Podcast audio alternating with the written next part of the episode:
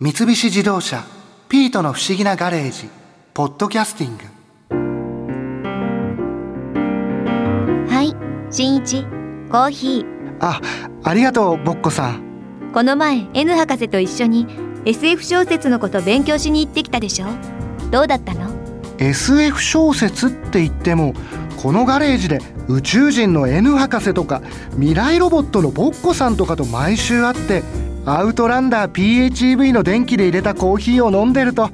毎日が SF みたいでなんか感動がなくて。そんなものかな？あでも丘の下の古書店の主人が店先で書評家の大森のぞみさんとしていた SF 小説の話は面白かったですよ。どんな話だったの？それは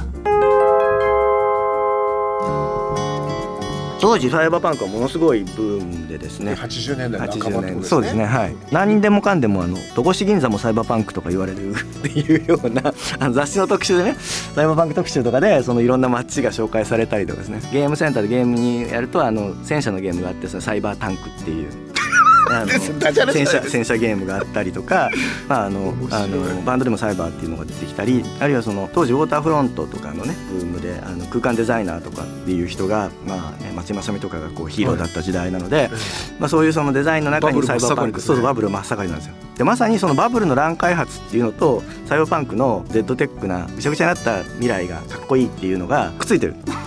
だから結構バブル時代にすごいサイバーパンクももてはやされてウィリアム・ギブスンとか何回も呼ばれたり。M 沢有明なんていうサイバーパンクみたいなディスコとかねそうなんですよあのだからドクター・ジーカンズとか。ドクタージーカスが、はいはい。六本木でもなんかあの、はい。そういう感じのディスコがありましたね、はいはい、そういうだからゲームセンターでそのかっこいいとかね。そういうのがいっぱいこうあって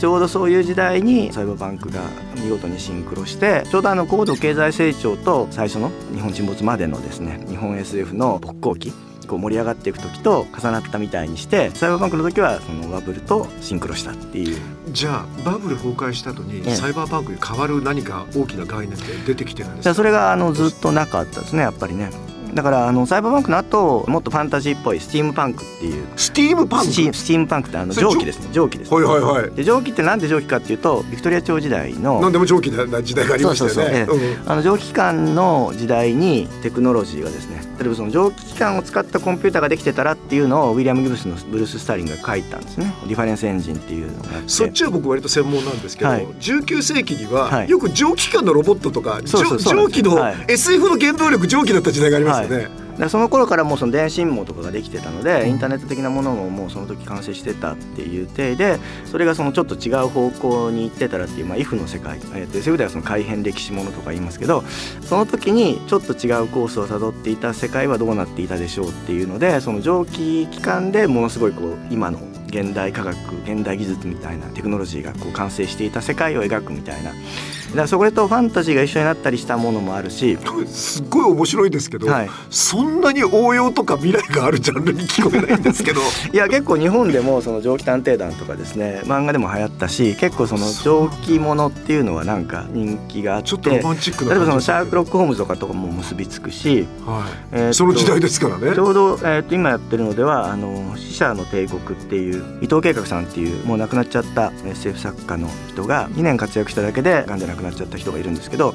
その人が残した作品をあの芥川賞作家の炎上等が書き継いで、まあ、この2人はあのそれこそブルース・スターリングとあのウィリアム・ギブスンみたいな関係で盟友関係で2人とも2007年にデビューした人なんですけど。あ割と最近ですね。そうですね。んんうんで2009年に伊藤慶子さんの方亡くなっちゃったんですけどその伊藤慶子さんが残した最後の長編を炎上さんが書き継いで合作した「死者の帝国」という話があってでこれはその蒸気で動いてる世界の話なんですか？そうなんです。よ、えーこれはだからあのフランケンシュタインの技術がですね。はいはいはい。ビクター・フランケンシュタインが開発した死体を蘇生させて動かす技術というのがその後世界中に広まって死体にプラグインをインストールするといろんな労働に使うことができるっていうですね技術が広まって例えばその兵隊としても使えるし工場の労働力としても使えるみたいな、ね、技術が広まった世界でどうなるかっていうそれからもう何年100年ぐらい経って結構その世界中にその技術が広まっているという前提でもうそれイフもえーもしもの世界の話なんです。ね、ええそうなんです。そこでその主人公はあのワトソンホームズの相棒のワトソンのホームズが出会う前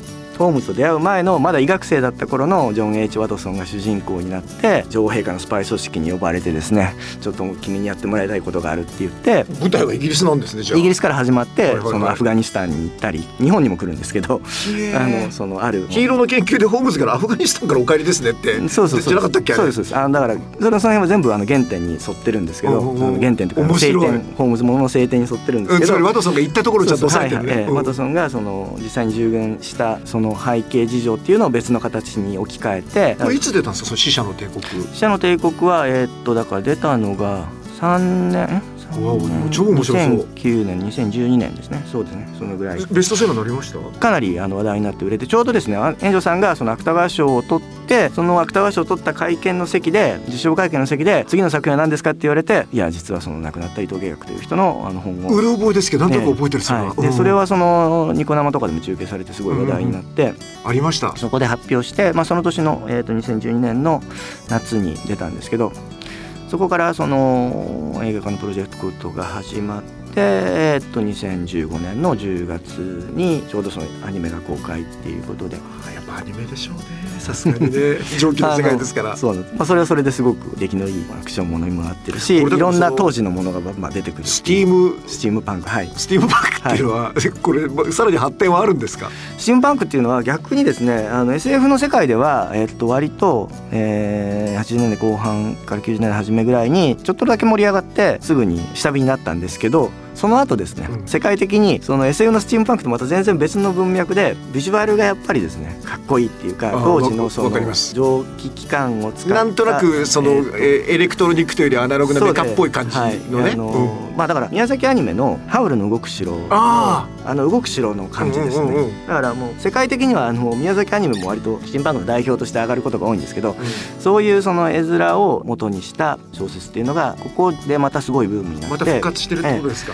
だからその、はい、コスプレとかであの要するにビクトリア朝好きの人とかもすごいたくさんいるじゃないですか。それで言ったらお店でそういう感じの内装の店って結構ありますよ。そうですね。うんだから、うんわ、かる。ベルギーのすごいその有名なコミックアーティストの人がやっぱりそういうデザインをスチームパンク風のプロダクトデザインを手掛けたりとかっていうことであの単にまあ SF でっていうよりももっとその広い世界で例えばそのファクションショーをやったりイベントがあったりみたいな感じで今だから歯車とかね、はい。滑車とか、はいリベット打った感じとかそういうのってお店とかのディスプレイでうん。ちょっと流行ってる気がする、うんうん。ここ何年か。ここ数年そうですね。そういう流行りもあって。でそういう流れなんだ、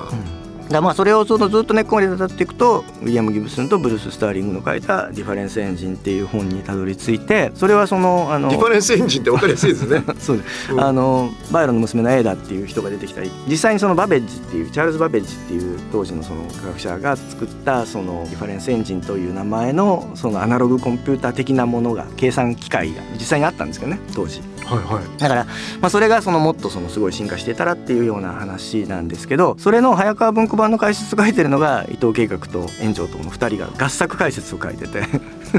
まだお元気だった時の伊藤さそうですんなんそうです、ええ。で2人でその解説という名前の半分小説みたいなあの文章をその巻末に寄せていてで2人ともそのディファレンスエンジンをすごく高く評価したし好きだったんですけどその2人がたまたま合作という形でその死者の帝国というのが書くことになって。そのお二人はうん。昔から盟友なんですか、2007年にデビューした時にたまたま同じ小松左京賞を2人とも落ちてるんですよ。あそこからってこと？そうなんです。えー小松左左京賞落ちて？小松左京賞落選仲間でで落選した2人が落選作をですね2人ともその早川書房に送って早川書房で2人とも J コレクションっていう叢書からほぼ同時にデビューすることになってそれが2007年の5月6月とかですね。えー連続してデビューして、でまあその前からネット上でミクシーとかでやり取りがあって。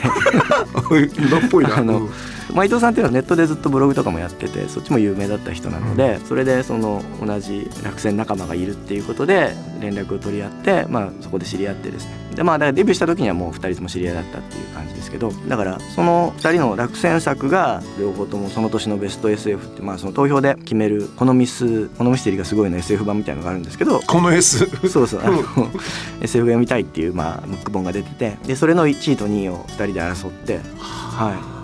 で両方とも SF 大賞の候補になったりとか、まあ、新人賞に落ちたんだけどその年の SF の代表する1番と2番っていう関係だったんですね。だからまあライバルでもありその盟友でもありっていう風な関係だった2人なんですけど。はい。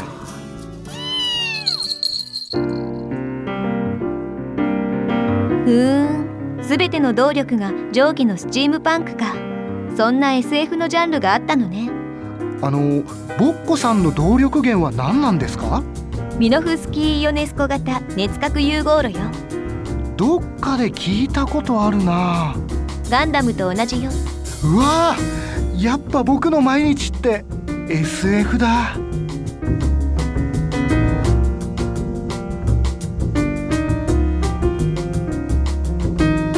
三菱自動車ピートの不思議なガレージポッドキャスティングこのお話はドライブアットアース三菱自動車がお送りしました。